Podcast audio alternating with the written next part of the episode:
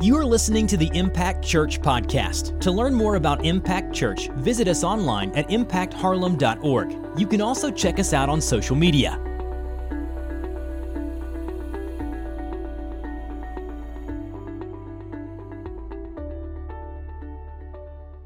Good morning. Can I be honest with you guys just for a second? Uh, this is the first Easter that I can remember that I haven't actually met corporately with other people in a building uh, for Easter service. And although it's awkward and it's different for some of us, you know the amazing thing? The amazing thing is there's so many different people in so many different places, all tuning in around the country and around the world.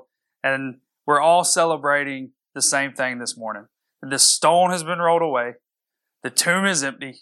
Jesus is risen. And man, how amazing is that? That changes everything this morning. That trumps everything this morning. Everything is about King Jesus. And that's the reason why over the last few weeks we've been looking at who Jesus says he is. And this morning we're going to continue on in our victory series and we're going to look at another I am statement that Jesus made. And this is found in John chapter 11 and it fits perfectly for this weekend uh, on this Easter Sunday. So if you if you join me, John chapter 11 verse 25 says this, I am the resurrection and the life. Whoever believes in me, though he die, yet shall he live. So what is the resurrection? I think that's an important question for us to answer this morning. I think that in order to move forward with Jesus' statement that I am the resurrection and the life, we must first understand what a resurrection is. And I'm a simple guy. Uh, I'm not the most intelligent, so I'm going to keep it simple with you this morning. Resurrection is simply something that has died coming back to life. Something that has died coming back to life. And when Jesus made this statement, he said it in the context of a much broader story. See, a guy named Lazarus had died, and he didn't stay dead. And I want us to read that story together this morning. Then I want us to look at three different ways we can die on the inside and how Jesus can take what's dead and bring it back to life. So, John chapter 11, let's start in verse 1. It says, Now a certain man was ill, Lazarus of Bethany, the village of Mary and her sister Martha. It was Mary who anointed the Lord with ointment and wiped his feet with her hair, whose brother Lazarus was ill. So the sisters sent to him, saying, Lord, he whom you love is ill. This was bad news in the middle of a pretty good life. And unfortunately, while some of you are celebrating some pretty good things in this season of life, there are others of you who are hurting. Some of you have heard some very bad news just like this. The one you love is ill. Maybe someone you are close to is very sick. Or maybe you've heard the job you love is going away, or your dream marriage has become your worst nightmare. You know what I'm saying? You've, you've received some, some pretty bad news in the middle of a maybe pretty good life. You've, you've heard something that just isn't favorable. Now, in the middle of this, Jesus says something profound. Look at verse 4. He's, it says, But when Jesus heard it, he said, this illness does not lead to death. It is for the glory of God, so that the Son of God may be glorified through it. See, the very thing you would never want to happen, God is going to bring glory to Himself through the worst news you could ever imagine. And I want to come back to this verse in a look uh, in a little little while, but let me give you a quick summary of verses 5 through 14. You could go back and read it a little later. You can follow along while I give you the cliff notes. But basically, everyone is believing Jesus is going to do something. They believe that Jesus is coming to help. But what does he do? Nothing. For two days, he does absolutely nothing. He just hangs out. So while everybody else is freaking out, Jesus is hanging out. And then when two days pass, Jesus says to his disciples, Hey, let's go back to Judea. They say, No way. No way. If you go back, everyone will try to kill you. And you know what? They were right. That was true. But Jesus says, Our friend Lazarus has fallen asleep, and I need to go wake him up. Now, metaphor alert here because Jesus is really saying, hey, Lazarus is dead and I need to go bring him back to life. And what I want us to do this morning is look at three different characters in this story. I want us to look at Thomas, one of the disciples, Mary, one of the sisters, and Martha, the other sister. We're going to see three different ways that they were dying on the inside. And maybe in this season of your life, you can relate to one of these things that we're going through. And if not in this season, then maybe at some point in your life. But let's start with Thomas. Some of you can relate to Thomas. If you're taking notes this morning, write this down. Thomas was dead in his doubts. Number one is this we can be dead in our doubts. After all, this is doubting Thomas, right? All throughout scripture, we see doubt creep in to his life. In fact, in verse 16, right here in John chapter 11, we see this. Then Thomas, also known as Didymus, said to his fellow disciples, Let us also go that we may die with him. So not only is he doubting Thomas, in this, in this instance, he's sarcastic doubting Thomas. But how many of you guys would be honest this morning and say that you've had spiritual doubts at some point in your life? Just raise your hand up really high. Come on, raise your hand up. So for those of you who aren't raising your hands, you can just sit there and polish your halo while I talk to the normal people in the room. But here's the deal. Everybody that I know at some point prayed some prayer and believed God could and thought he would and he didn't. Doubt consumed their thoughts. Why didn't he do this? Or maybe you grew up with a real simple faith and someone you're really close to, someone you really care about, mentioned to you that all this Jesus stuff is fake, that Christianity isn't real, that the Jesus stuff didn't really happen, and you were overcome with doubts. Or perhaps you believed in God and something really, really bad happened to you or to someone that you really cared about. And you thought, if God is so good, why did he let that happen? And suddenly you're like Thomas. There's something on the inside that's a little bit dead in your doubts. Or maybe some of you are more like Mary. You're not dead in your doubts, but if you're taking notes this morning, number two is this you're dead in your discouragement. You don't see anything good happening, and you can't seem to catch a break. In verse 20, we see a discouraged sister in Mary. So when Martha heard that Jesus was coming, she went and met him. But what did Mary do? It says, but Mary remained seated in the house. She's like, why bother? I don't even need to go out there. There's, there's nothing that can be done at this point. It's over. He's already dead. And some of you, if you're honest this morning, this is exactly where you are. You think, I can't change anything now. I'm always going to feel alone. I'm always going to be depressed. I'm always going to be stuck at this dead end job. I'm never going to have the marriage I thought I would have. I'm just stuck, discouraged. That may be where some of you are right now. You're not going to show it. It's Easter, right? Maybe you dressed up a little bit uh, like me. See my nice shirt. Maybe you are good with the Christian talk. How are you? You know, praise Jesus. Hallelujah. I'm doing great. I'm blessed. Glory to God. Christ is risen. You're smiling on the outside, but on the inside, you're really, really discouraged. So this morning, some are dead in your doubts. Some are dead in your discouragement. Martha, though, maybe you can relate to her. If you're taking notes, Martha was dead in the delay. Martha was dead in the delay. God just took too long. Jesus should have been there earlier. Why did he take so long? In verse 17, we see this. It says, Now when Jesus came, he found that Lazarus had already been in the tomb four days. Why does the amount of time matter? See, back then, it was, it was believed that when someone died, their spirit would hang around for three days. And they would just kind of just hang around close by in case whoever died decided to come back to life. The spirit could just jump in their body. So Ashley and I used to watch a show called Ghost Whisperer, and this this happened on that show. When someone died, their spirit would hang around, but instead of jumping back into their own body, they would jump into someone else's body. It's pretty crazy. How many Princess Bride fans do we have? Raise your hand. Okay, I want to show you a, a really quick clip from Princess Bride.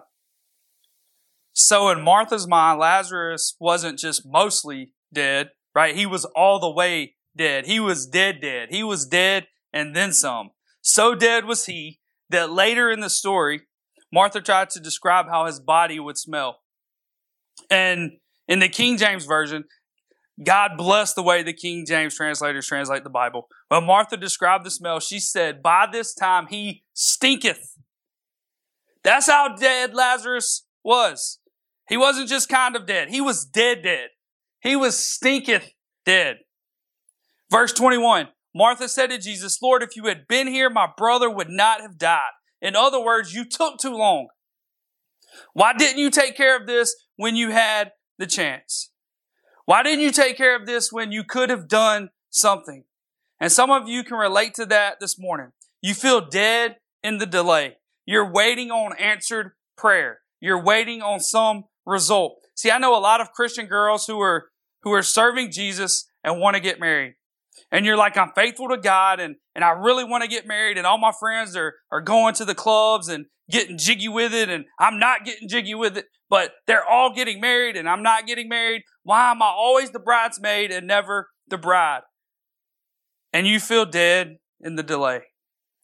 I know some married couples who are praying for a baby and they just can't seem to conceive. Everyone around them seems to be having triplets and they're sitting and crying out to God, why? We are praying and believing for a child, but it's not happening. Why, God? Some of you are praying for someone you love to experience the goodness of God, to truly know God's love. And the harder you pray, the more it seems they get farther and farther away from God. I know there are some of you praying and believing that God could actually heal someone. And I believe we serve a God who says all things are possible through him. But you're praying and you're praying and you're praying and nothing is changing. You feel dead in the delay. If that's you this morning, if that's you today, hear me. God's delays are not always God's denials. Just because he hasn't done something doesn't mean that God isn't still in control. He has a plan that he may be glorified in the future through the very thing that you're going through today that you would never want to go through. Can I show you something this morning? Let's look at verse 22. It says, But even now, I know that whatever you ask from God, God will give you. Even though we are dead in our delay, we are dead in our discouragement, we are dead in our doubts, even now, God will give you whatever you ask. Some of you need to have an even now moment with God. You're stuck. You're dead on the inside because of the circumstance and situation of your life. You need to let your faith come alive this morning and believe that even now all things are possible with God. Somebody say it with me, even now. I know I can't hear any of you this morning, but work with me. Everyone listening today, say it with me. Even now. Even now, when you are discouraged, the presence of God can come in and build your faith. Even now, when you feel all alone, like there's no one there, the presence of the Holy Spirit can come in and give you peace that surpasses all understanding. Even now, our God can come into your jacked up family and bring healing and harmony and restoration and forgiveness. Even now, when things look impossible, we serve a God who says all things are possible. Even now, when your heart may be cold and callous to the things of God, in a moment, God can soften your heart and draw you into His presence. Even now, when there is something dead, the resurrection power of Christ can bring it back to life. Look what Jesus says in verse 23. Jesus said to her, Your brother will rise again. And Martha said to him, I know that he will rise again in the resurrection on the last day. And Jesus said to her, I am the resurrection and the life. Whoever believes in me, though he die, yet shall he live. And everyone who lives and believes in me shall never die. Do you believe this? Jesus said, I am the resurrection and the life. If you believe that this morning, just give God a hand clap of praise right where you are. It's just, it's not just what he does, it's who he is. Write this down this morning. The resurrection isn't just what Jesus did. It's who Jesus is. Dead things don't stay dead when the resurrection walks into the room. And Jesus looks at the tomb where Lazarus is stinketh, and he said to the disciples, Take the stone away. And when they did in verse 43, Jesus called out in a loud voice. Why a loud voice? I don't really know. Maybe dead people don't hear that well, but he calls out in a loud voice, Lazarus, come out. In verse 44, the man who had died came out, his hands and feet bound with linen strips and his face wrapped with a cloth. Jesus said to them, unbind him and let him go. Let's compare this story really quickly with the story of Jesus. Lazarus is dead in a tomb. There's a stone blocking it. When Jesus shows up, he tells the disciples to roll the stone away. When Jesus is in the tomb, the women walk up wondering who is going to roll the stone away. Some of you this morning, you feel dead on the inside. You've lost faith. You've lost hope. You're dead in the delay. You're discouraged. You have doubts. You feel trapped in a tomb and you feel like you don't have the strength to roll the stone away. On this Easter day, I want you to remember that Christ has already rolled the stone away. And the same loud voice that called Lazarus out of the grave is calling out to you this morning. Come out. Come out. Your sins can be forgiven, not because you're good, but because He's good. You can be set free, not because you're strong, but because He's strong. You can feel His presence, not because you deserve it, but because He loves you that much. The resurrection is not what He does, it's who He is. And why does any of this matter? Because God in His love and mercy did something for us that we were incapable of doing on our own. He became one of us.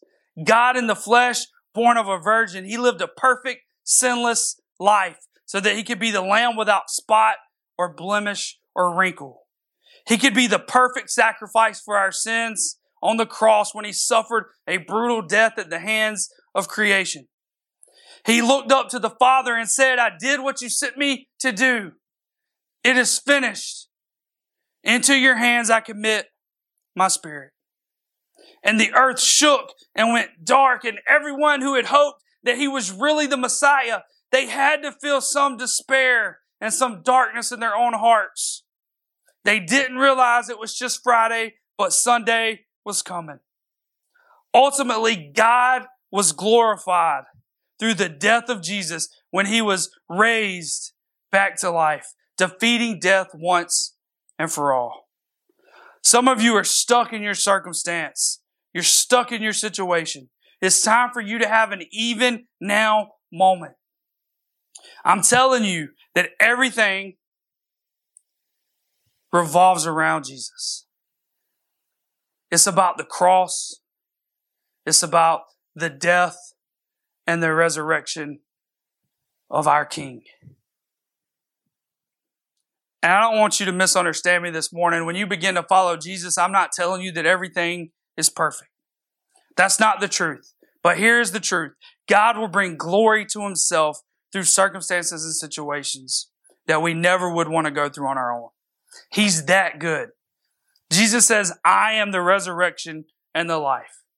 Some of you, you are dead in sin this morning. That's what the Bible says. But because of what He did, and not because we deserve it, not because we could earn it, your sins can be forgiven and you can be made brand new. It's called the gospel. It's the good news. God did something that we couldn't do ourselves because He is that good and He loves us that much. The tomb is empty. He is risen. And that changes everything. Jesus says, I am the resurrection and the life. Whoever believes in me will never die. And this morning, I want to give you the opportunity.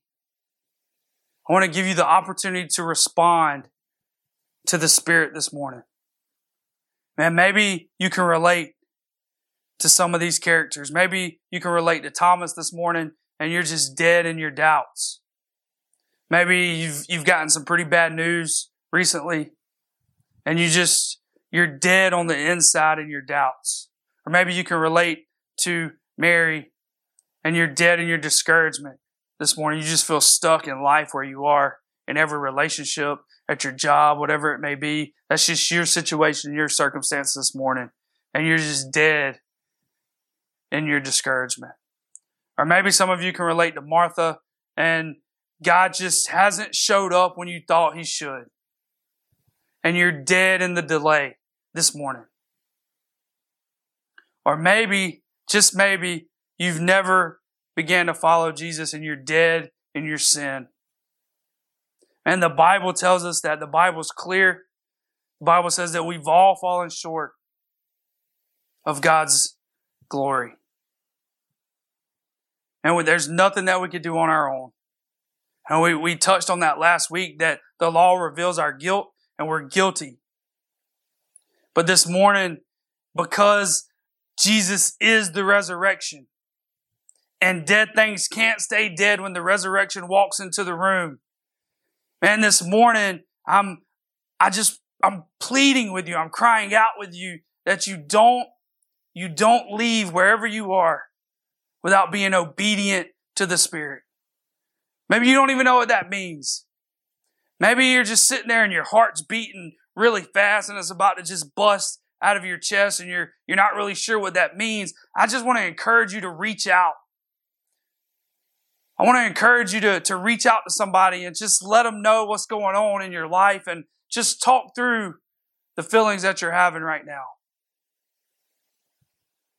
Man, today is the day of salvation for some of you.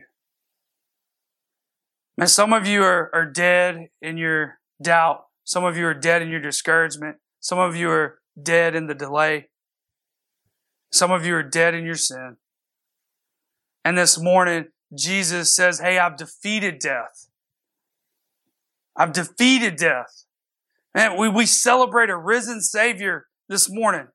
We celebrate a Savior that is the resurrection. That's who he is. It's not just something that he's done. He brings dead things back to life. And this morning, if you feel dead in any way, and Jesus is, is calling out and saying, come out. Come out. I'm going to close really quick with this. If you go back up to verse 44, says the man who had died came out, his hands and feet bound with linen strips and his face wrapped with a cloth. Jesus said to them, unbind him and let him go. And this series is entitled Victory One Breakthrough at a Time. Here's the deal. Man, some of us, we're dead and we're bound with linen strips. Our faces are covered with a cloth. And Jesus says, unbind him and let him go. So not only does Jesus want to bring dead things to life, he wants things to be loosened and free and to live in liberty in him. So this morning, my prayer for you is that you truly experience breakthrough, that you're no longer bound by these doubts, this discouragement, the the dead and the delay. You're no longer bound by sin, but you experience life in Jesus.